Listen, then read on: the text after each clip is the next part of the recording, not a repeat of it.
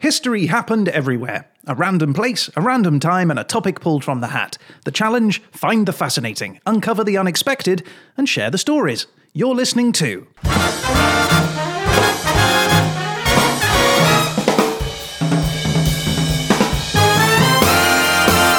History happened everywhere.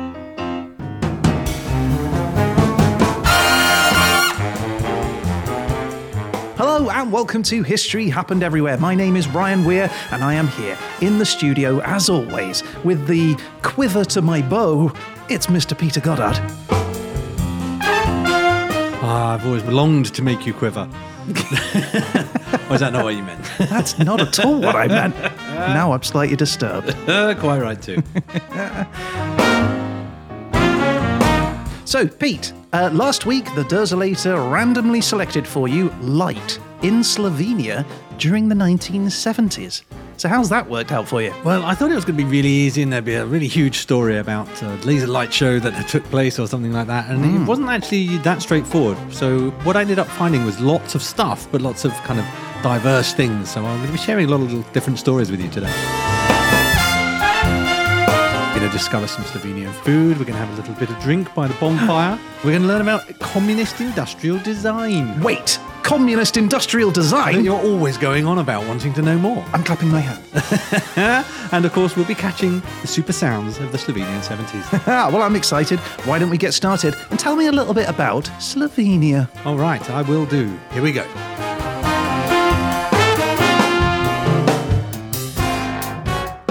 So, welcome to Slovenia. We're in Central Europe. Uh, you are aware of, I'm sure, of Italy, I call it the pizza place. the pizza place with the boot-shaped carnation poking down into the Mediterranean. Yes. Uh, if you go to the very north of Italy, Okay. and take a turn to the right, you will Right. be in Slovenia immediately. Oh, nice. Okay. It is in our heads Eastern Europe, but it's very much the beginning of Eastern Europe. Well, it's got Austria to the north, Hungary to the northeast. Um, it's so consequently, it's another one of those kind of slightly crossroadsy countries, which means that they have in their history a lot of back and forth between various empires. okay. Is it a very big country? It's a small country, actually. I would say it's about twenty thousand square kilometers, so that's less than four percent of a France. Whoa, that's tiny. It is tiny. Its population is only two point one million. That's not very much at all. No, London is, I think, about 10 million. So that's a fifth of London. That's crazy. And one of the interesting things about it is quite small, but it's also in the, the matter of coastline particularly small. It's only got 47 kilometers of coast. I mean, I didn't know it even had coast, so that's more than I was expecting. It's a bit like, do you remember last time we were talking about Benin and it had the neighboring country, Togo, had. But They hadn't, but actually had stolen a lot of prime beach real estate. Exactly. Well, something relatively similar happened here when the Italy has a, a, a bit of Italy that pokes out into what, had you drawn a relatively straight line, Yeah. would have been Slovenia. Yeah, but it's Italy. Let them have it. They well, culturally they're very similar in that part of the world, and obviously in these border areas. What's really the difference, Italy, Slovenia, between friends? Eh? Ask that question at 1945, and you'll get a very different answer. yeah. Um, its capital city is Ljubljana. That's the one that's spelt with lots of L's and lots of J's. J's and L's all over the shop. Hmm. Uh, as a nation, it's about 70% Catholic. Okay. Its national anthem, Hmm. I'm not going to play. Well, I insist. Uh, not right now, my friend. I love the national anthem. I will give you some anthem treats later. But Pete, please. for very good reasons. I will only be showing that later on in the show. Fine. Flag wise, they've got a white, blue, and red horizontal stripes on their sounds- flag. Serbianisk. Yeah, it's Sla- classic Slavic colours, actually. A lot of Okay. the area has, you'll see flags of that, our entire region having very similar colours in the kind of the same shades as well. They have also have a little um, shield of the coat of arms of Slovenia on their flag Pimped it up.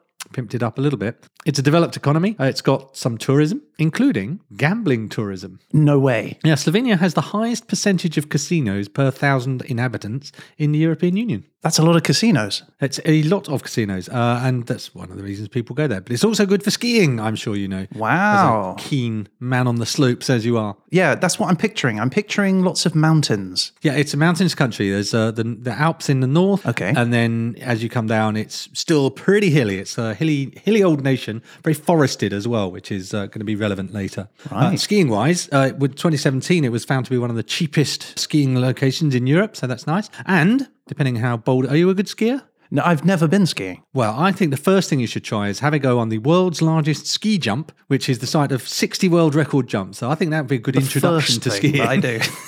okay.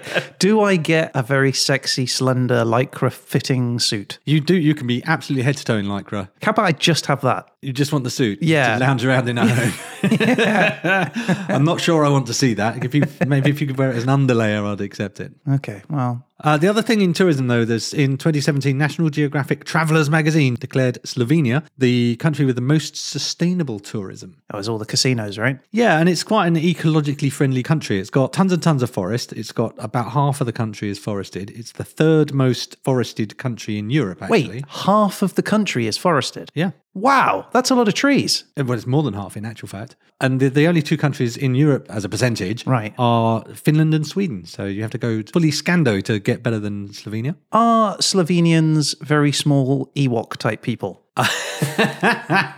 Not to my knowledge, but I couldn't promise no. I, it, it's possible. I haven't I haven't met them all. Nub Nub sounds a little bit like Ljubljana. Right, I'm going to declare Slovenes not to be Ewoks at this point. but uh, if that's what you like, in fact, actually, no, I can prove they're not Ewoks. They're very smart people. Slovenia's education is the 12th best in the world, fourth best in the European Union. Union, that's amazing. Famous Slovenes, this education is obviously working quite well because uh, the most famous Slovene in the list that I looked at was Yeah. a philosopher, in fact, a chap called Slavoj Zizek. Okay, what did he say? He said, Blooming hell, it's it's complex, isn't it? Life. Wow, that is profound. He no really- wonder he's famous. Yeah. yeah, I mean, I'm paraphrasing somewhat. I bet that's on mugs and t shirts all over the it's, it's place. his signature thought. Gosh, it's complex. Uh, I can give you an actor uh, who was on a show called Damages. He was an Emmy Award winning actor called uh, Zelichko Ivanek. okay, I can give you a Hull City footballer. don't know any of these, but No, no, I didn't either. I can give you one you will have heard of. though. Yep, go on. Uh, Melania Knavs. well, the only Melania I know is the Trump Melania. Nay, Knavs in this case. Yes, she is a Slovenian, uh, now a naturalized American citizen. So Sure. I will not declare her Slovenian. I'll allow the Slovenian people to decide whether she counts or not. Political. Uh-huh. Okay, uh, brief Slovenia facts. Okay, In 2019, Slovenia was number four in wine consumption per capita. right. That's a lot of wine. It's a lot of wine. Number four, I'm curious as to who one, two, and three are. There's a vineyard for every 70 people. Wait, what? Is that by law? Uh, no, I don't think you get allocated a vineyard. Right, I think That's the average number. Because otherwise, no wonder you're drinking so much.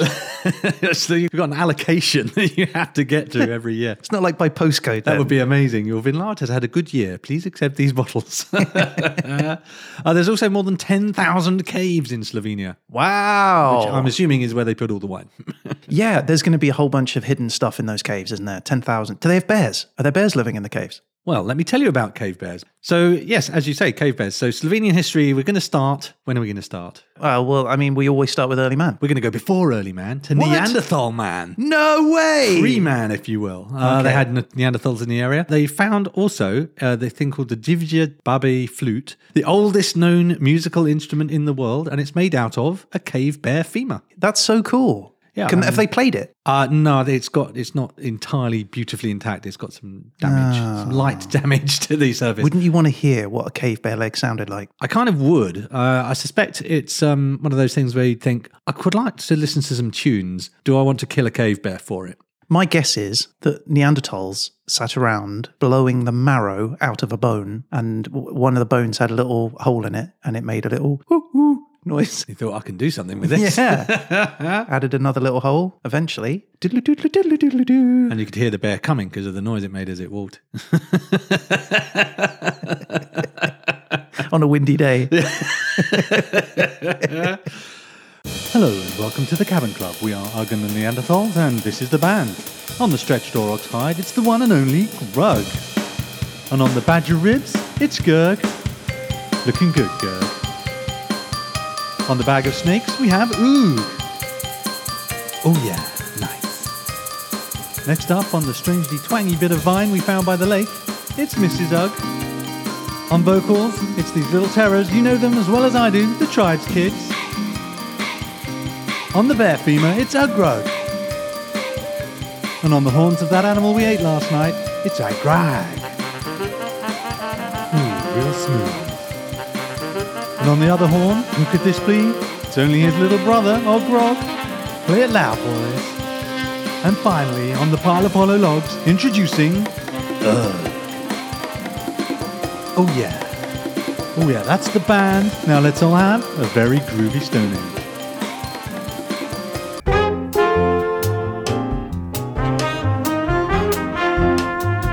Right, so after Neanderthal, we do have early man, the early Bronze Age. Uh, we have what is known as the Urnfield culture in the area. The Urnfield. That sounds like Urnfield. an Englishman. does. Urnfield, bring me my tea. Uh, it does, but it is in fact a culture, and they're called the Urnfield because they would burn their dead, apparently, put them in an urn, and, And put it in a field? yeah, put it in a field.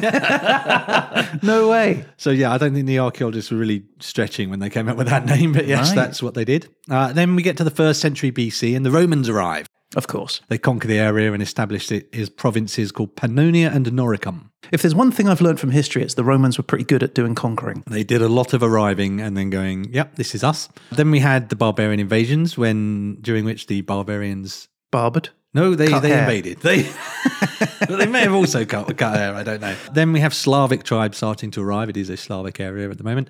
800 or so, it becomes part of the Carolingian Empire. That's the Frankish Empire. Who? Carolingian. It's based out of France, basically. Okay. The Hungarian invasion in the late 9th century, and then in the 14th century, most of the area becomes part of the Habsburg Empire, Okay. which we have encountered before, a very long-lasting Austro-Hungarian empire. Just taking you a step back, you said that the Hungarians did uh, some invading there. It's not often you hear about Hungarians invading. I always think of them as being the ones to be fairly invaded. Well, I think every, in that part of the world, everyone gets a go eventually. Just pass the stick and Yeah. it's your go. when you, when when the conditions are just right, you get to have a go at all your neighbours, and because you've got hundreds of years of them having a go at you, there's all these deep seated resentments built Waiting up. to go. All right. So they soldier on as part of the Austro-Hungarian Empire until World War One, and then they soldier on some more as soldiers. Literally, they lose, of course, the uh, First World War. Yeah, they're on the wrong side of history there. Exactly. So after the war, Slovenia declared itself an independent nation. It joined together with Montenegro, Serbia, and Croatia to form a new nation called the Kingdom of the Serbs, Croats, and Slovenes. The SCS, Yeah, the KSCS. KSCS. Yeah, it's, I mean, it's not a brilliant brand name, but it's not great. Arguably, that could be why in 1929 they decided to change the name to Yugoslavia. I've heard of that. Yeah, me too. Yeah, famous for the little car, The Yugo. the Yugo. Do you remember the I do Yugo? remember the Yugo. So Yugoslavia it bottles along until World War II starts, the sequel, if you will. They were invaded and divided up by Germany, Italy, and Hungary when the Axis powers were roaming around the map, taking hold of everything. Sure. And the Slovenes fought back, and this is quite important. They conducted a guerrilla war against the Axis powers with an army of partisans. You may have heard the word partisan being used generally, but specifically, they were Yugoslavian communist rebels, essentially. And they were led by someone called Marshal Tito. Okay. So, when in 1945 the tables turn and the Allies win, and the Germans and Italians and Hungarians are all sent home, Marshal Tito becomes the president of Yugoslavia. Okay, so he just sort of steps into that void, does he? And Exactly. says, He, "Right, I'm he, gonna lead him and this." Mm-hmm. his partisans go, yay, we've liberated our country. And they become a communist nation. Right. Okay. So not to do with Russia then. A a lot of what we're going to talk about today is how Yugoslavia was a communist country, but it was really quite different to what we think of when you think of the classic Soviet Russian communism. And part of the reason for that is they started kind of, if you will, natively communist. The partisans were communist. Tito was a communist. They weren't declared communist by Oh, Soviet okay. troops rolling in with tanks and going, you're part of the Eastern Bloc now. Oh, right. Okay. And in fact, Tito would stand up to Stalin in a way that you don't really see in most of the other countries. That sounds foolish. Yes, no, Notoriously he- grumpy man. He was a grumpy man, yet in fact, uh, their spat broke out into an exchange of mean letters. no Whoa, less, dear sir. this was in 1948, where they uh, initially characterised it as a difference in policy opinion, but it uh, soon becomes quite the bicker between Hmm. these two communist leaders. It was related to the way in which Tito wanted to expand Yugoslavia's influence, and Stalin didn't want to do it. Uh, Okay. they also wanted to get involved in what was going on in Greece at that time, and Stalin wanted to stay out of it. But it- Yugoslavia was in this weird position where it was part of the Eastern Bloc, but it was also quite open to Europe, had relations with the West. Are you aware of Churchill's speech from Stettin in the Baltic to Trieste in the Adriatic? An iron curtain has descended across the continent. No, what does it sound like? Uh, it goes, From Stettin in the Baltic to Trieste in the Adriatic, an iron curtain has descended across the continent. So uh, Trieste in the Adriatic is just over the Slovenian border. So that's he's literally talking about the dividing line that, that of which Slovenia is just on one side. Because I mean, it's a tiny country, right? It's amazing Well, that it even Yugoslavia survives. was much bigger. oh, of course. So we're talking about right. Yugoslavia has Croatia, it's got Montenegro, it's got all these other areas, Makes sense. other countries in the area. So yeah, they're much more significant at that point. But then you know we think of the Cold War as East versus West, right? The we do. Russians and Americans, pretty much. But actually, in 1961, in Belgrade, which was Yugoslavia, is now Serbia, Tito and some other national heads established what they called the non aligned movement. And this was a group of countries that wanted to not be associated with East or West. They wanted to be non aligned. And that was what that was all about. South. Uh, just other, I think. Oh, Just other. and just count us out, really, okay. on the sidelines rather than being in the thick of it. We just want to be communist and just be left alone. Well, it- pretty much. So, uh, what had- ended up happening is Yugoslavia is kind of it's, uh, and in Slovenia, particularly in Yugoslavia, was kind of a richer area, it's more liberal probably, and it's co- it's a communist country, but it doesn't behave in really a lot of the ways that we would expect to see a communist country, and we'll see how this plays out, particularly in the seventies, because then what happens in our period is the kind of decline of communism in this region. So, the seventies and the eighties, the the nations within Yugoslavia are pushing for further independence. Uh, 91, we know the Soviet Union falls apart, but so does Yugoslavia at exactly the same time, not exactly at the, the- in the same year. So Slovenia eventually declares its own independence from Yugoslavia on June 25th, 1991, and becomes its own country and sort of drifts its interests back into the sort of the Western side of things because it joins the EU and NATO in 2004. So, can I ask a question then? So, if it's part of Yugoslavia and Tito's in charge of Yugoslavia, who's in charge of Slovenia to say we don't want to be part of this anymore? So each nation would have its own regional government, and we'll, we'll talk a little bit more about how. Well, I'll tell you now that in 1974 they had a constitutional change, and that said basically devolved a lot more power to the regional, and in this case, regional meaning what we now know as countries, Slovenia, Croatia, to manage their own affairs. So a lot more like an American federal system. where Oh, you've I got see. Regions making their own laws to some extent, and then a central nation. But actually, the direction of travel there was that it was this. It started by regionalizing, and then Yeah. they all became their own countries and the So- whole country fell apart. So, it'd be like Minnesota saying we don't want to do this anymore. We'll, we'll just be our own country. We're going to be our own thing. Yeah. Wow. Okay. And that's part of the story that we'll see this gradual movement from centralized communist state control to more regional, independent, individual individualism in, in like the var- a variety of different ways. It's a bold move, isn't it? I suppose they could see that the fall was coming and they weren't going to get like reprisals or be attacked for saying we declare our independence. Yeah, I think things were changing in general. And in 1980 was when Marshal Tito actually died. So he was in charge Right. from the end of World War II to 1980. And I think that probably made quite a big difference as well. I think he was holding it together quite Yeah. a lot. That's a long time to be in charge, and it shapes a lot of generations. Well, those post-war communist nations, I think that was a quite a common feature, wasn't it? Hmm.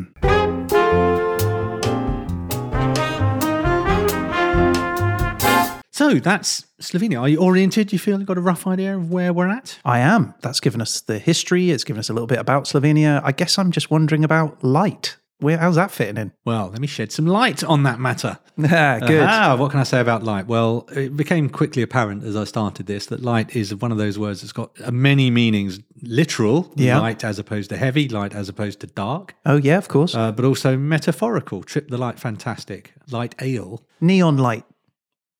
Yes, there are neon lights. Light mayo. Light, yes. Is this, is, do you need to get this out of your I'm system? thinking of more. I'm trying to think of more. Uh, electric light, light relief, trip the light, fantastic, light the way, light a match, lighter than air, light ale, light of my life anymore. Light. oh, light a match? Did you say that? I've one? done that yet. Okay, Damn it. Never mind. I get- I get the idea. Let's just start. I'll light the blue touch paper, and we'll shed some light on the transition of Damn a it. nation. I'm sure I can think of one. Look, it'll be fine. And the good news is it's going to be pretty light. Right. Before we do start, there's a lot to cover, and you are going to need your energy. So, how would you like a light snack? oh, that's good because that's light. That's light again. Yes. Is it a Slovenian snack? Uh, it is indeed. So you know we like to sample the foods and drinks of a country that we are do. looking at. Uh, so I, I tried to look up light meals available i with a Slovenian provenance. right, makes sense. Uh, I found a couple of things. Firstly, sausage crunch style from the Upper Carniola region. right, fine. That is pork with hard bacon, salt, pepper, and garlic, which you can have with sauerkraut or sour turnip. yeah, that sounds heavy. That does doesn't doesn't sound light at all. Okay, how about an Ijitski Zlikrofi? Well, I mean, it sounds nice. Doesn't it? It's a stuffed dumpling. It's noodle dough filled with potato stuffing. it's for men who work in, in a mine. Right. Yeah, again, not very light. No, no, that's not right, is it? Okay, so you, you'll be hard pressed to find light foodstuffs in Slovenian cooking because it tended to be for people working in the fields all day long. So Yeah. it's hardy working folk food. Right. Uh, So the lightest dish is zaganci. Okay, and what's that? well, that is flour Right. cooked in water. And No, that's it. wait, flour in water. So I'll give you the Isn't recipe. That I'll, glue? gi- I'll give you the recipe real quick. You boil some salted water and throw in the flour. Cook for 15 minutes. Drain and season just to lighten it up a bit with some lard. lard. Seasoned with lard. Flour, there you water, go. and lard. There you go. Uh, it's For those that don't know, lard is fat, right? fat. That's uh, Pure fat. Yes, it's a side dish that's meant to replace potatoes and pasta, and you eat it with your sausage and your sauerkraut. Okay. Light. Light, yeah. I mean, it doesn't sound terrible. I mean, it does sound terrible. But it certainly doesn't sound light in any event. But I thought Ewoks only ate berries. Well, they're not Ewoks, Ryan. We're going to have calls from the Slovenians. We are not Ewoks. so, the Bled cream cake. Bled being a location in Slovenia. Lake Bled. It's a leading tourist destination, in fact, and it's just the most picture postcard place you can imagine. These beautiful Alps in the background, this lovely lake. There's a little island on the lake with a church that looks a bit like a fairy tale castle on the, the island. I felt my shoulders relax just as you were describing that. Honestly, it was so beautiful. It was ridiculous. With a name like Lake Bled, though, you'd expect it to be red. Yeah, no, that was uh, an unfortunate name in terms of uh, the English version of the word. Hmm. Yeah. uh, but their cake ain't bad either. Let me tell you. Okay. They- apparently, there's, there are a number of sort of similar Balkan cakes to this, but this one was specifically created by a guy called Istvan Lukačević. So he was the manager of the Park Hotel Patisserie in Bled. Nice. So he invented this in 1953, this very specific v- version of this cake. And it's puff pastry, and then an egg custard, then a nice light whipped cream. Okay. And then on either end, puff pastry at the top and the bottom. A little bit like a vanilla slice, I would say. And it's uh, got a protected designation of origin status. So it means you can only buy it from patisseries at Lake Bled Okay. and Croydon. okay, it's not official. The That's Croydon not one, official, is but, it? Uh, let me tell you, I, I had a go at making this. Now, caveat: I did give it a go, but I did co-opt my mother to help me. Ah, with this. that's so, great. So me and mum had a go at this, uh, and now I'm going to go get it and uh, we'll see Excellent. how you enjoy it. All right, I'm looking forward to it.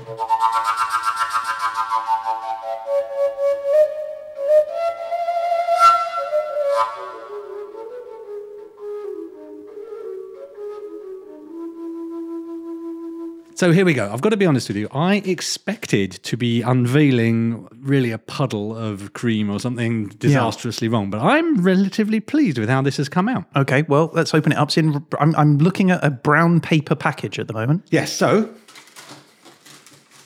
Oh, oh, look at that. Here we have it. They're supposed to be uh, square, nice sharp sides, with Yeah. clear layer of sort of white cream on the top and the yellow egg custard underneath. But uh, I think the proof of this is going to be in the tasting. But All right, I'm going for it. it was, it was super complicated to make. You had to sift things and blend things and merge things and. sift things and blend things. Yeah, it did not play to my skills, but uh, I think we've done okay here. Okay, so got a good bit of all four layers here. All right, here we go. Here we go. I'm excited.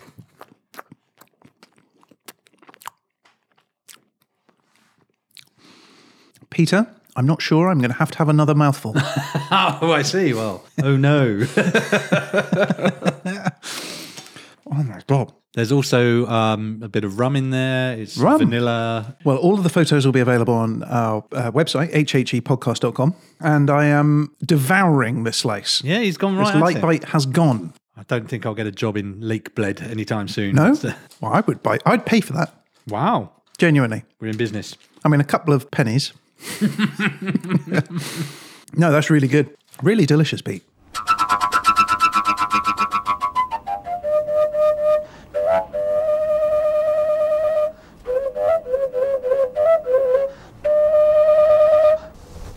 The short staccato part of the tune can be achieved by blocking the blowhole with your tongue. So, um, you know how um, I'm, I was going on that journey last weekend?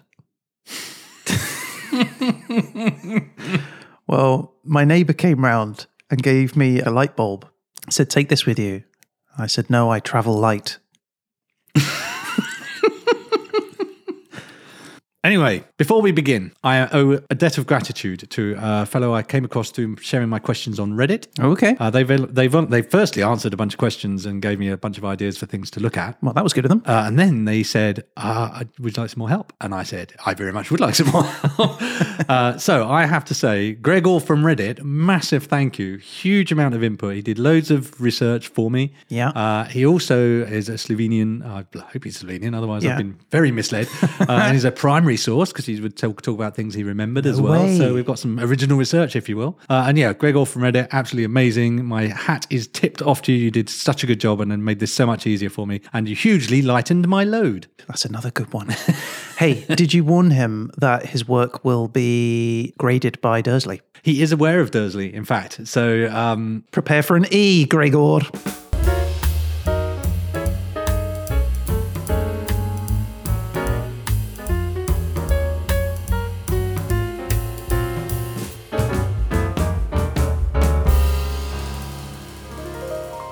Okay, so let's get this party started with parties. We're going to talk about bonfire parties.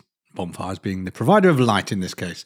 Throughout the 70s, there was there's an old tradition, but it was also popular during the 70s, was the traditional May Day bonfire. Uh, and they'd have this in every major town and village and on the hills. And uh, May Day is, I think, almost globally a workers' holiday. Right. Yeah, so in in a communist nation, May Day is particularly a kind of a celebration time, and uh, obviously May Day goes back way, way, way longer than communism, but uh, it, it somehow transformed more recently into a kind of a workers' holiday. And the newspaper Delo in 1978 reported already on the eve of the holiday, thousands of working people and young people gathered at bonfires, which burned on countless hills, and in song and dance celebrated prayers, which in a unique way expresses the humanity and solidarity of the working class Wow, that's fascinating. right? Uh, but once a year doesn't seem like enough to have a party. But good news, we're still going to have more parties. But here's an, a local oddity that I found really interesting, which is that they have firefighters in their party scene. Well, that makes sense. You can have loads of bonfires raging. You need some people hanging around to put them out. Much more specific than that. So here's the story. This is what Gregor told me. Obviously, in history, you had rural Slovenes living in their villages and less built up areas. And in those areas, there's not tons of opportunities for socializing. Okay. So, what would become the sort of default mode for getting together as a community was the church. So, Sundays, everyone would get together and everyone would wear their Sunday best, and that would be not just a religious event, but a social event as well. Right. In the film Star Wars Episode 6, Is this Ewok based? the Ewoks got together over a bonfire where they were going to cook Han Solo, if you remember, on a spit. I'm just saying. Slovenes are not Ewoks. oh dear. So yeah, look, the church has become the sort of local community centre almost. Uh, but then communism comes over, and communism famously is not keen on the church. Uh, you know, the opium of the masses, as the saying went. Uh, and so religion became pretty much forbidden. So what happened in Slovenia is the church as a centre of rural socialising gets replaced by local volunteer fire department. Okay, makes sense. So basically, every town and village is- basically has a volunteer fire department, and they've got a truck, they've got a firehouse, they've got radios, and they fight fires. But mostly, they organise fire parties. Right. Wait, what? They organised fire parties. yeah, they they put on these. They sound like almost small scale outdoor festivals. That's like policemen organising like a bank job. Yes, they're only called fire party, parties after firemen themselves. They don't set fire to everything. They Okay. they're called the Gasilec Veselica, which is a fireman party, Okay. fireman festival, uh, and an invitation. This is some text from invitation. We will dance, eat, drink, whatever we say. We will rejoice in front of the new fire station, and food and drink will be provided. I love that bit at the end.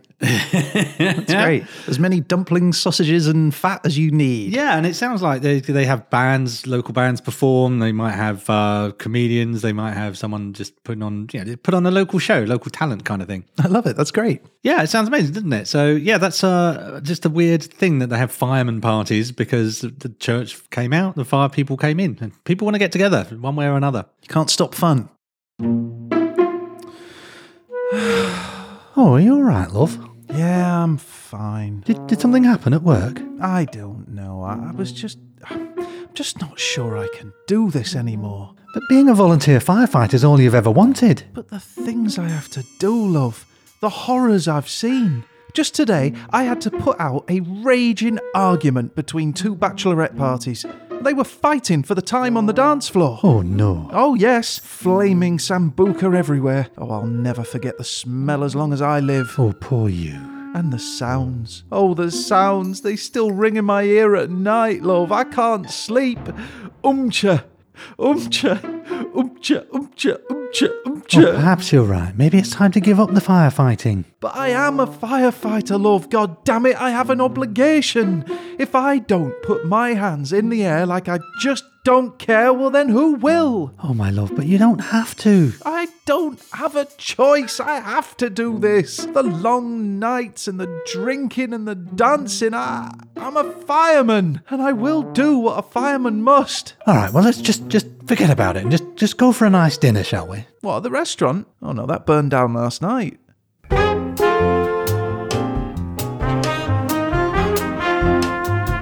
So at a party, what are you going to do, Ryan? Uh, dance. Dance, yes. What else are you going to do? Uh, sing. Sing, and what else are you going to do? I'm going to engage the company of a lady. Oh my good lord! I recommend you do this instead. Drink wine, Ryan. You're going to drink wine. yes, that's before the next step. Your courage that you need. so yes, uh, how about a glass of light white wine, Ryan? yeah, I mean, I prefer red, but sure. Well, too bad because red is not light and does not fit into the theme. Oh, that's a good point. Yeah. But we've discussed the Slovenian love of wine, and so I've brought along a little bit of light Slovenian Sauvignon Blanc. Oh, fantastic. Cake and wine. Um, so I asked the guy in the shop, I said, Would you describe this as a light wine? And he said, Well, I wouldn't. I said, Shut up. All I'm hearing I'll is decide- yes. I shall decide whether or not this is a light wine with my good friend Ryan. We're sampling the delights of it. So, should we have a little now? Nice. So this is a Slovenian wine. It is, yes. Okay, so this is Krasno, a Sauvignon Blanc, a Ribola Giala from Slovenia. The back label says this vibrant Sauvignon Blanc shows delicate hints of yellow peppers, elderflowers, and golden delicious apples. Oh, the lightest of all the fruit. Yeah, it's got good acidity, dry taste, and a soft elephant finish. Elegant finish. Perfect with pasta, salads, fish, and light cheese. There you go. There, I Got it knew in at we'd the get end. it. All right, let's have a go at this. All right, shall let's we? do it. Shall I open it up? Yeah. All right.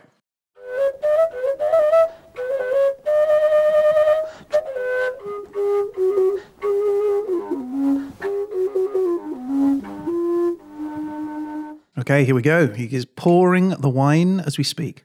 It's got a kind of corn golden hue to it. I'm good at describing wine. You're really talented. It has a very pleasant odor. Ooh, sweet to the taste. It's got a brackish hue. Brackish. You're just making up words at this point. Yep. So um, here's the thing: while we're drinking, before we drink, Yep. Before we drink. uh, we should drink this with a national anthem. Yeah, finally. So uh, the Slovenian national anthem is called a toast. So what we're going to do, we're going to listen to the national anthem. It's uh, the lyrics are taken from Zdrovljica, which is a poem by the romantic Slovene poet from the 19th century, France Plešenin. Okay. and uh, I will read the lyrics, uh, a translation of the lyrics, obviously, over the tune, and then at the end we shall have a toast. as Oh, wonderful. instructed. That's very cool. Okay. Okay, here we go.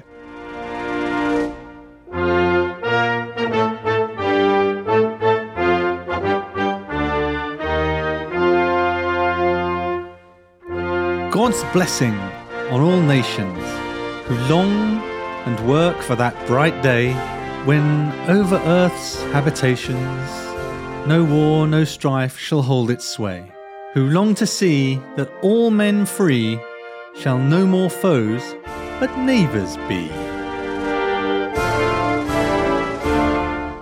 Wonderful. A toast! A toast.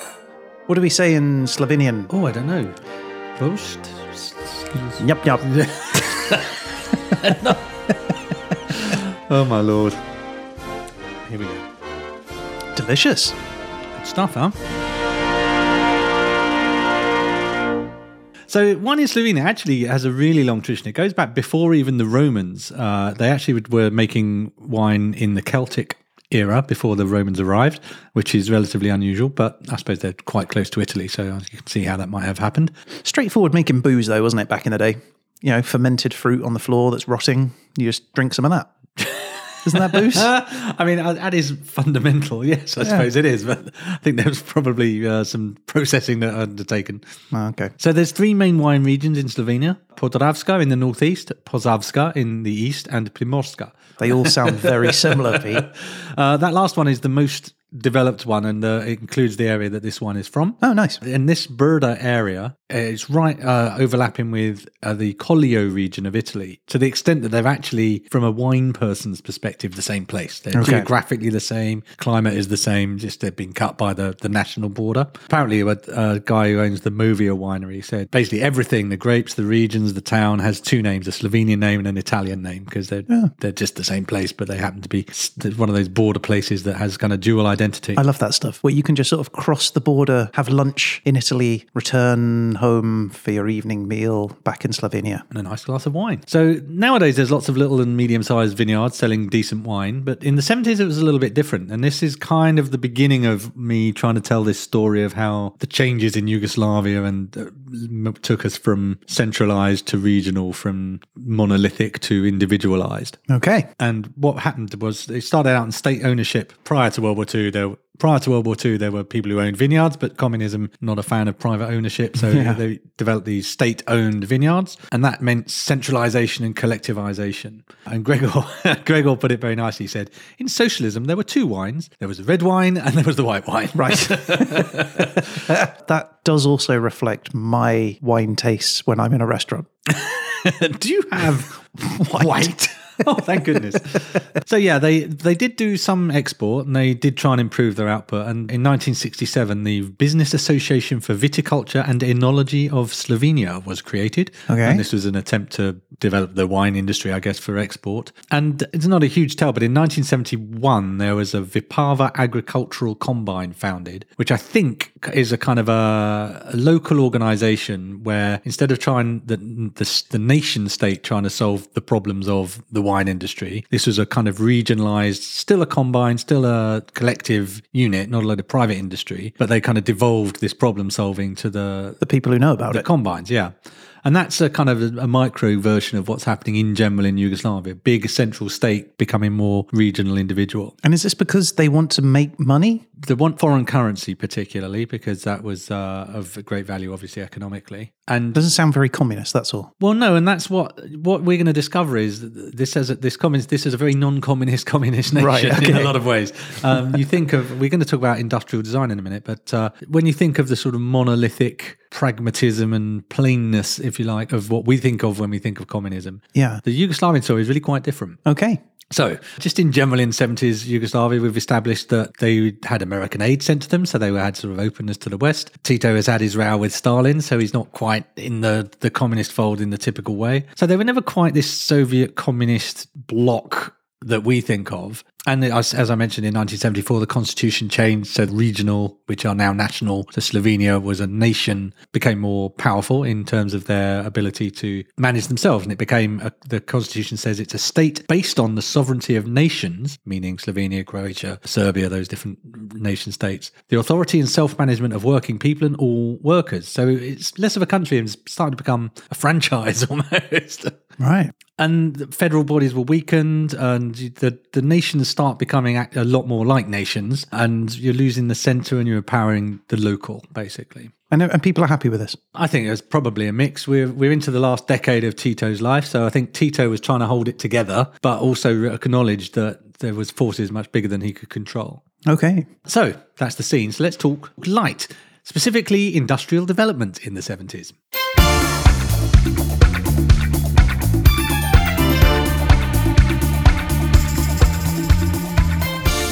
So when you think, if I say think of communist design, what leaps to mind? Oh, blimey. Right. Okay. Um, I think statues, I think grey, featureless buildings, you know, utilitarian cars and furniture and like just boring, Yeah, kind absolutely. of dull. And that's kind of what I get as well. So that's that's where I started, and then uh, it turns out that th- things in Yugoslavia were rather different. Uh, so we're going to start with a company called Meblo, uh, and they were created in fo- 1947 by the state, uh, Yep. and it's a furniture company. So there's a lot of furniture companies in Yugoslavia, in part because what have they got a lot of? Furniture. Wood. Oh, yeah. In fact, the furniture industry becomes really big in Slovenia, and at one point, 10% of Slovenian workers worked in the furniture industry. That many people 10%, yeah. all So- making furniture. all, all beavering away at uh, benches. So Meblo start out, they, they develop into making mattresses and sofas. And in 1963, this is indicate, indicative of their sort of openness to Western ways. They invite Norwegian experts to come and update the company. The factory develops ra- rapidly. Um, in 1970, they present a range of furniture and cabinets at the Belgrade Furniture Fair. Ah, cool. Right, this is called the E program. It's designed by Lurka Finskar. And basically, it's modularish furniture that you can adjust and align to your own desires. Uh, in 1971, this designer writes in Industrial Design, which I think is a magazine, lifestyle is changing. People are looking for a more informal, easier, and freer way of life. People would not want to be burdened with many static possessions that are only used one way. On the contrary, they want to change their environment. Well, that's like an obvious thing to us here in 2022. But at that time, it really was. Before that, you had the furniture that was handed down to you or was handmade and, and bought for you. You had your bookcase and your table and your chair, and that was about it. Well, it's more radical than that, of course, because there was also the provi- the state would provide. So the prov- the state didn't ask you what you fancied. Oh, I the state see. provided the chair for the people, chair, and the table people's for the chair, people. yeah. So this notion of people wanting different things and actually being driven by what people want rather than what the state decided they needed, Right. is all part of this movement away from classic state-controlled, centralized communism. That's really cool. I guess this is the time as well where materials start to shift and change as well, right? So this is the 70s, and as you say, material science is developing, and the 70s we associate with plastics, right? We've got these new materials that are becoming feasible now where they weren't before. On light specifically, this company that was previously making furniture in the 70s, they teamed up with Harvey Guzzini. Harvey Gazzini. Harvey Guzzini. Who's that? Oh. Who's that? Harvey Guzzini is not a, a person, actually. Uh, a common error, apparently. Is it a giant rabbit? It is almost yes. It's an Italian lighting manufacturer, Right. That was founded by the Gazzini brothers. So course. Gazzinis are people, but there were six of them, Right. Uh, and they named it Harvey after the James Stewart film, the with the With the big white rabbit. I was right. so what Gazzini do is they design plexiglass acrylic lights. There's these kind of orangey, mushroomy, blobby shapes Okay. in, in super 70s colours and shapes and styles. I'm, I can picture them in my mind. I think you can. What I you're can. thinking, Yeah. that is what they look like. Yeah, I assure okay. you. And they they actually designed 33 different types of lamps for the Meblo company. Meblo. Meblo, ex- something like that. And you can still buy them actually if you've got a few hundred quid to spare on a light fitting. No way. You can actually still get these Meblo Gazzini designed, Like an eBay or something? lights. Yeah. Oh, that's fantastic. They're not making them. You can just buy them secondhand. Yeah, I don't think they, they make them. I couldn't really find out what happened to the Meblo company and whether it still there exists in Meblo. some f- in some form. But uh, yeah, that's that's lighting in What company? it, it was Meblo. Meblo. Oh dear, this was before the days of audio logos. I think. there was a slight drawback to having a beautiful light fitting, which was in the 70s in Slovenia. They did have a little bit of a problem with blackouts. oh, So Gregor remembers that there'd be an announcement beforehand that there was going to be a blackout at certain times of the day. So from eight o'clock to ten o'clock, there will be no electricity. And then everyone would gather their batteries and their candles and their flashlights, I guess, and just wait for all the electricity to go off and then deal with it. that's kind of common though, isn't it? Like we had that here in the UK. We did. I mean, I, I am of the era that knows that you keep candles under the sink uh, in Right. the event of a power cut. Yeah. I'm not sure if you're quite old enough for that, but Yeah, uh, just about. I remember. I remember some some power cuts back in the day. Uh, more recently, though, I know that Los Angeles has been having lots of They have planned power brownouts, cuts. don't they? Brownouts. That's Yeah. it. Yeah, so yeah, if you could not, uh, I don't think we can judge the Slovenians for their problems with electricity back in the day. But actually, it, it, I didn't have to take Gregor's word for it. I found, uh, or he found it specifically, a 1973 report which said a few days ago, radio announcers recited that unpleasant refrain several times a day. Some consumers will be left without electricity. Hmm. But you know, life goes on, and there is more to industrial design than just lights and the Meblo company. Meblo. and we can look at another company now. This is a company called Iskra. yeah, I don't have one for that. Of Iskra translates as spark. Does that help? Uh, no. No. Okay. Um, but it's light related. It very much is so, yes. Uh, and there's more to come though, because it was in- founded in 1946 as a state-owned radio workshop. But they soon start making cinema projectors. Oh, cool. Actually, it becomes uh, sort of loads more companies get attached to it, and it becomes bigger and bigger, and it becomes this really quite huge company that's almost uh, a group of companies, really, rather than just one company. So Slovenia making their own movies. They do, yes. There are a number of Slovenian films which we could have been talking about today, and we'll talk about one of them a little bit later. But uh, I didn't focus on film, which was one of my light-based options. But what is interesting about Iskra is they, in 1962, found the first department for industrial design in Yugoslavia. So this is a real statement to say design is going to be really integral to what Iskra does. And in 1963, their own articles of association say all the products with the Iskra trademark are designed in a modern way in the homemade Iskra style. So their brand is going to be design led and it's going to be very much front and center of their operation. I love this. This is great. This is what will attract new consumers, people that are interested in your design that makes you stand out. Exactly. They wanted to be competitive and, and not just competitive with the state giving them all the work they need, but with Western companies. So they have a designer called Davorin Savnik, who in the 60s up to early 70s was a key member of the design team. And this injection of design into the heart of the Iskra company was very successful. It was said at one time every Yugoslavian home would have at least one Iskra product in it somewhere. Wow, that's really mainstream then. So in 1971, there was an exhibition featuring Iskra in Stuttgart in their design centre. So this exhibition, more than 25,000 people went to it, and the curator of the exhibition, a guy called Stein Bernick, said. Iskra's actions have more than once been described as pioneering and avant garde. The exceptional efforts Iskra's Iskra and the company's designers invest in industrial design have secured it an exceptional place even today.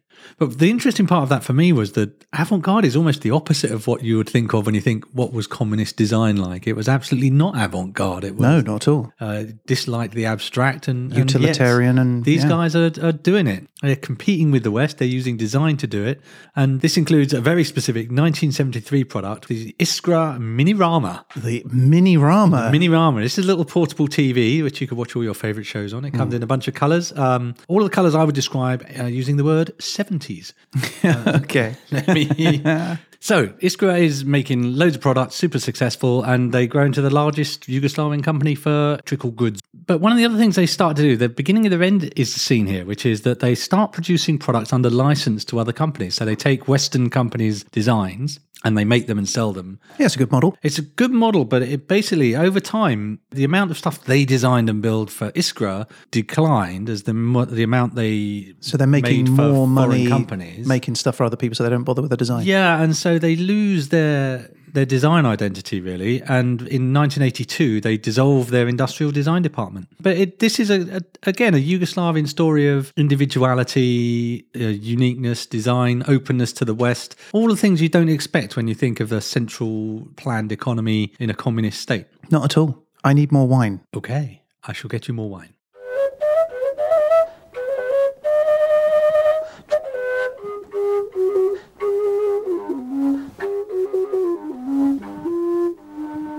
You know, when I was at, at university, I uh, I didn't have a lot of money, Pete, and I was struggling to pay my electricity bills. So you know, there were many nights where uh, we didn't have the lights on.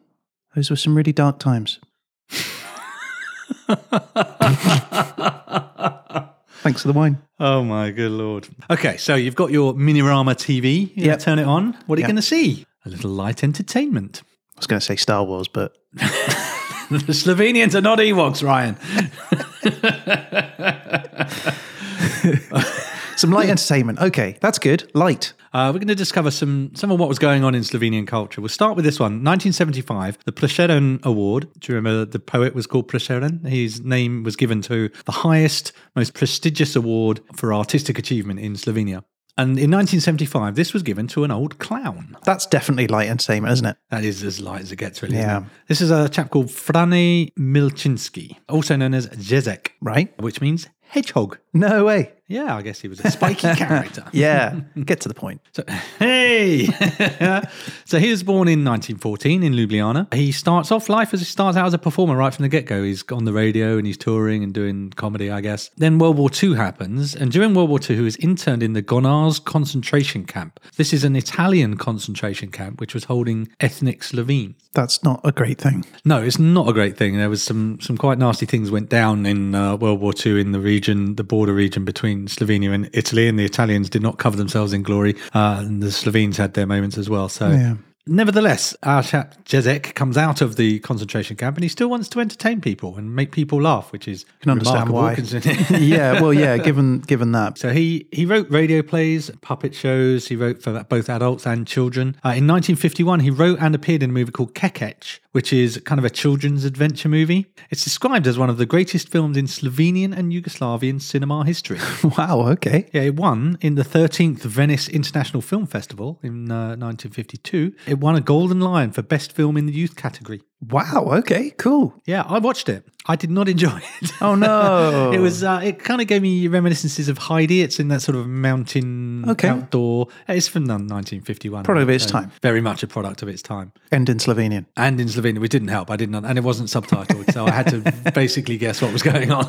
And is he a clown in it? he appears in it, but he's an incidental character. So, but he wrote it as well. So, Okay. What kind of clown was he? Was he like uh, you know like the typical clown or? so is- he's described Charlie Chaplin? Oh. often as a satirist, which is quite interesting because obviously you don't expect a huge amount of satire in a communist country either. Right. Um, but I was talking to Gregor about this and like, how does a clown or a satirist poke fun at the establishment, and d- how did he he get away with it in particular? And Yeah. uh, Gregor was saying on the one hand, this guy was so popular, he was really beloved, and so there really wasn't anything in it for Tito or the government to crush him because it probably would have backfired on them quite badly. It seems that Tito's view was kind of a better out than in kind of thing and just trying to squash these things isn't going to work. I think I think was what where he came from on this. But in the case of Jezek himself, it was pretty mild stuff. Okay, so he wasn't- sitting there going, "These guys are terrible," and Tito is a particularly a bad, bad maniac. Ashley Gregor shared with me some cartoons and comics of the period, and what seemed to be the theme was you could make fun of the system in a reasonably abstract way. So you could say management are annoying, but you couldn't say John is a bad manager. Oh, so that way, if you are the management, you can say, well, they don't mean us. They mean the that's- other management. That seems to be it. So there's Okay. there's sort of subtle and light criticism of various things in the abstract. That seems to be how they've got away with it. Clever. But he didn't have the big red nose or anything. No, he didn't do that. He his face is. I mean, if you saw a picture of him, you would think there's a clown. He has just this really clown-like face already. Really? Okay. Ah, Nature bestowed upon him the face of a clown. Really, fantastic. a really expressive one of those faces that just seems capable of molding into any shape almost. Yeah. So in 1975, he gets the award, and it's for his lifetime of achievement. But his best days are behind him. It's, it's not. It's not his heyday, really. So we'll we'll talk a little bit about what was actually going on in the sort of day to day culture of Slovenia. But first, let's have a little listen to what Jezek sounds like.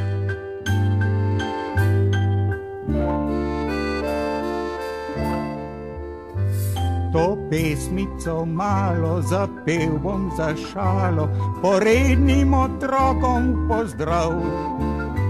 Za vse razgrajače, ki trgajo hlače in vedno počno, kar ni prav. Ej, bu, Very good. I enjoyed that. Ah, good, excellent. But there's probably more interesting things to go on if you want to get the pulse of Slovenia in the 70s. So at the moment, we- we'll start looking at the mainstream, uh, and then we'll see how some of the more individual things that were going on differ. So this is from the Slovenian Song Festival, which is the sort of Eurovision of Slovenia, I guess. And this is 1976 winner. This is Ditka Haberl. Prišel je kakor veter, v sanjavi svet želja. Odkrila sem ljubezen. So that's your sort of mainstream. That's your music mum and dad are listening to, right?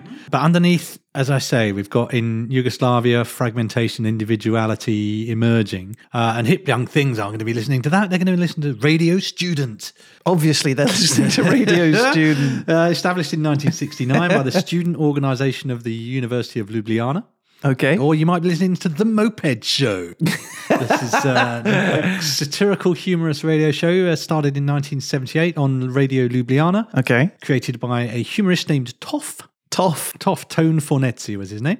Okay. And that was a moped show was a favourite of Gregor's, so this is one of his memories. Uh, Wonderful. probably bigger in the eighties, but you're looking at the tail end of the seventies was when it started, seventy eight. Or they might have been listening to this.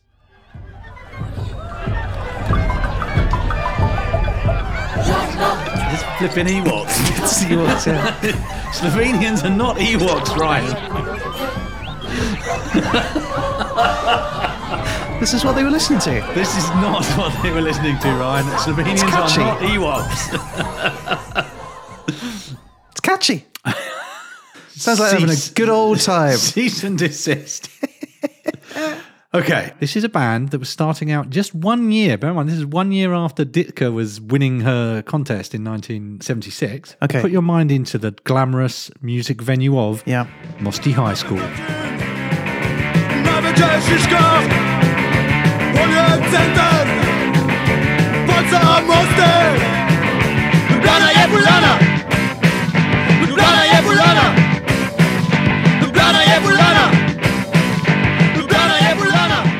What does that mean? This translates as Ljubljana is sick.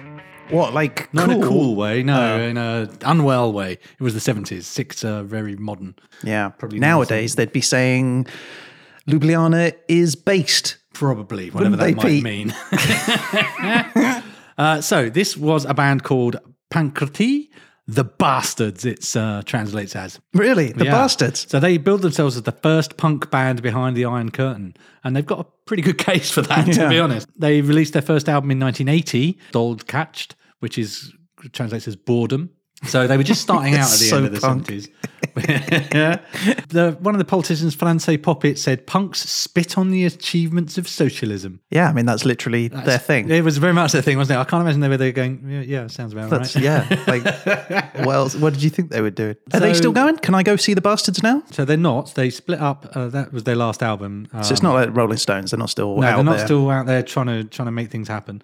But they did have a reunion uh, gig at the same time as a, the Sex Pistols had a reunion gig in I can't remember the year, but I think it was in the two thousands um, or thereabouts. Mm-hmm. But no, they are not currently going. I think the lead singer is still with a band, but not these guys, I'm afraid. So these guys were the first punk band, but punk became a thing in a little bit in uh, Slovenia, in Yugoslavia. When apparently one of the Ljubljana's main squares became known as Johnny Rotten Square.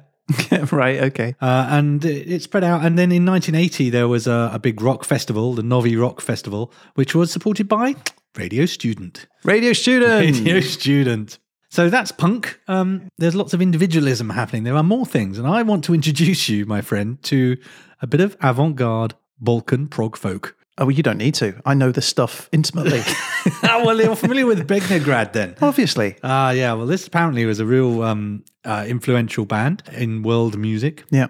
It's, I think this is the acceptable face of the accordion. I think I would describe The it as. acceptable The face. acceptable face. So uh, a guy called Bratko Bibic uh, was a Ljubljana native. Right. And in the 70s, this was a huge group, apparently, of avant-garde accordionists and band members. It's an odd thing, isn't it, the accordion? It's a bit like the musical instrument version of patting your head and rubbing your stomach. Yes, there is an awful lot going on in accordion. And I, I always, when I see people playing it, I'm always like, how, how do How you do you do even do that? that? That's crazy. Right? Yeah, Uh, 'cause you've got to everything press else, the you're just, like, keys, you've got poking to- at buttons and keep, there's all sorts going on. Buttons, keys, and the weird uh, Squeezy. squeezy thing. But you think you're thinking of accordion right now, and I want you to hold that thought, and I want the audience to hold that thought. And Okay. then Now I want you to play this and rediscover the accordion as if you'd never heard it before. All right, let's all hold hands. It's his Christmas hit.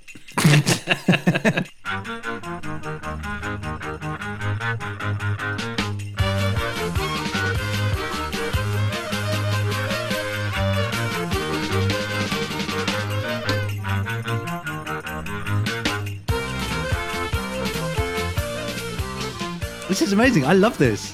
I love this like you love the Jezek.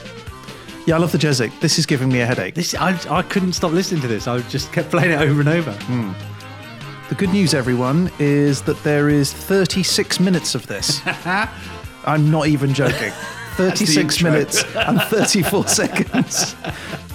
All I can say, Ryan, is you either get avant-garde Balkan prog folk or you don't. I think I'm just more of a bastard.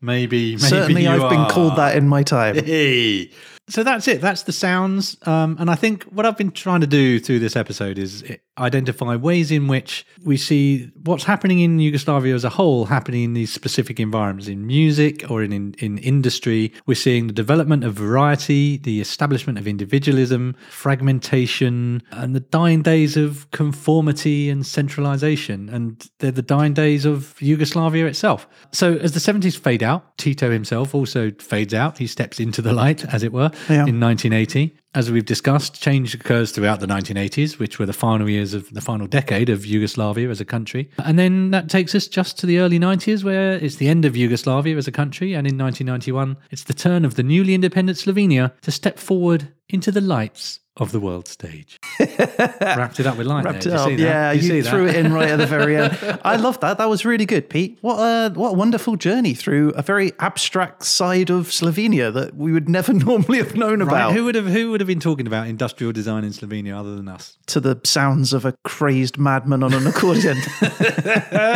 So uh, once again, I do have to thank Gregor, who was responsible for so much of that content. yeah, you need to start up a sister podcast called Slovenian History Happened Everywhere. you and Grigor. Uh, we could do it.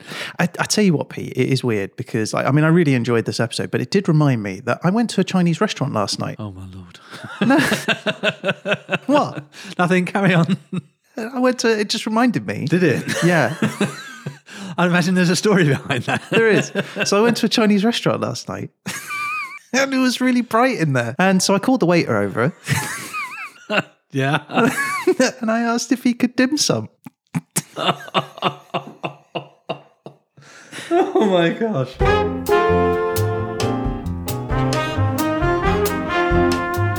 You know what time it is? Oh, listen to that sound. Silky smooth. My lord, it's 2022 is treating the desolator well. Right, we are going to uh, desolate now. So, Peter, do you want to press the button? I do. Okay. So, your country is Chile. Chile. Oh no, okay, I'm good with that. I think it's Chile, isn't it? Chile. Well, I'll find out next week. I won't guess so. Uh, your time period, sir, is yeah. the information age. What does that mean? That means 1945 to now. There's going to be loads of information on There's that. A lot of potential there. Now everything hangs on this being a good, good, good subject. Your topic is This is the one where I get most nervous. I understandably. Yeah. Topic, sir, is Yeah. zoology. Zoology. Okay, what's that? Animals and stuff. Yeah, in the information age, so animals at computers. Well, there we go. I am going to be looking at zoology in Chile during the information age of 1945 to present. That's exciting. I'm actually looking forward to that one. I think that's going to be quite good. I'm, I'm keen. Let's see how it goes. All right.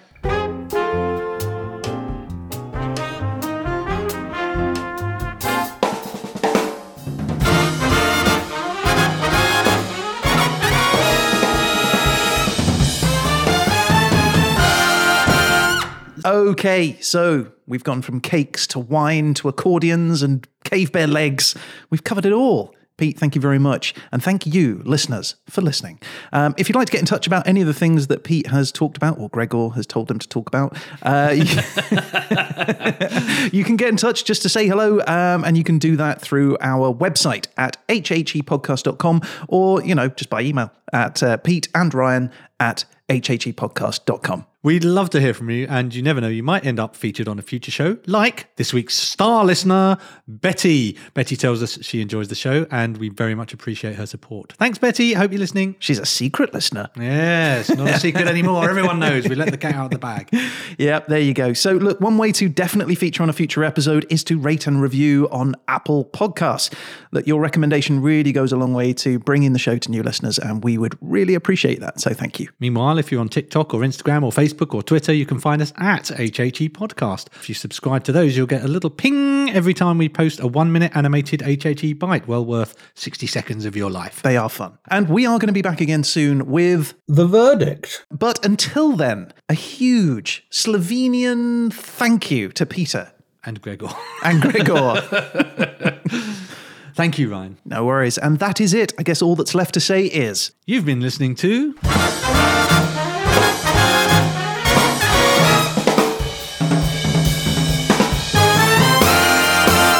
History happened everywhere.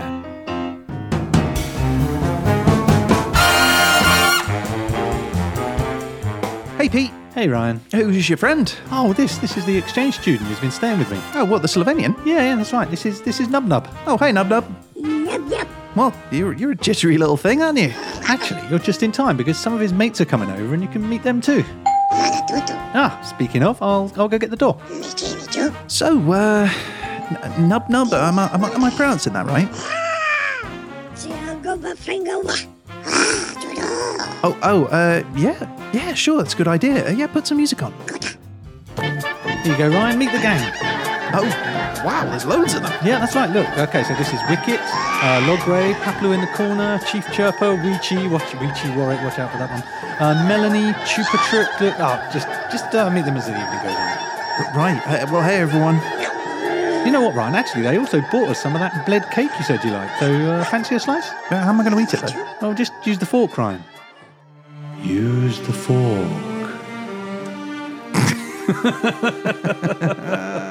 Nub Nub. Nub nub noises.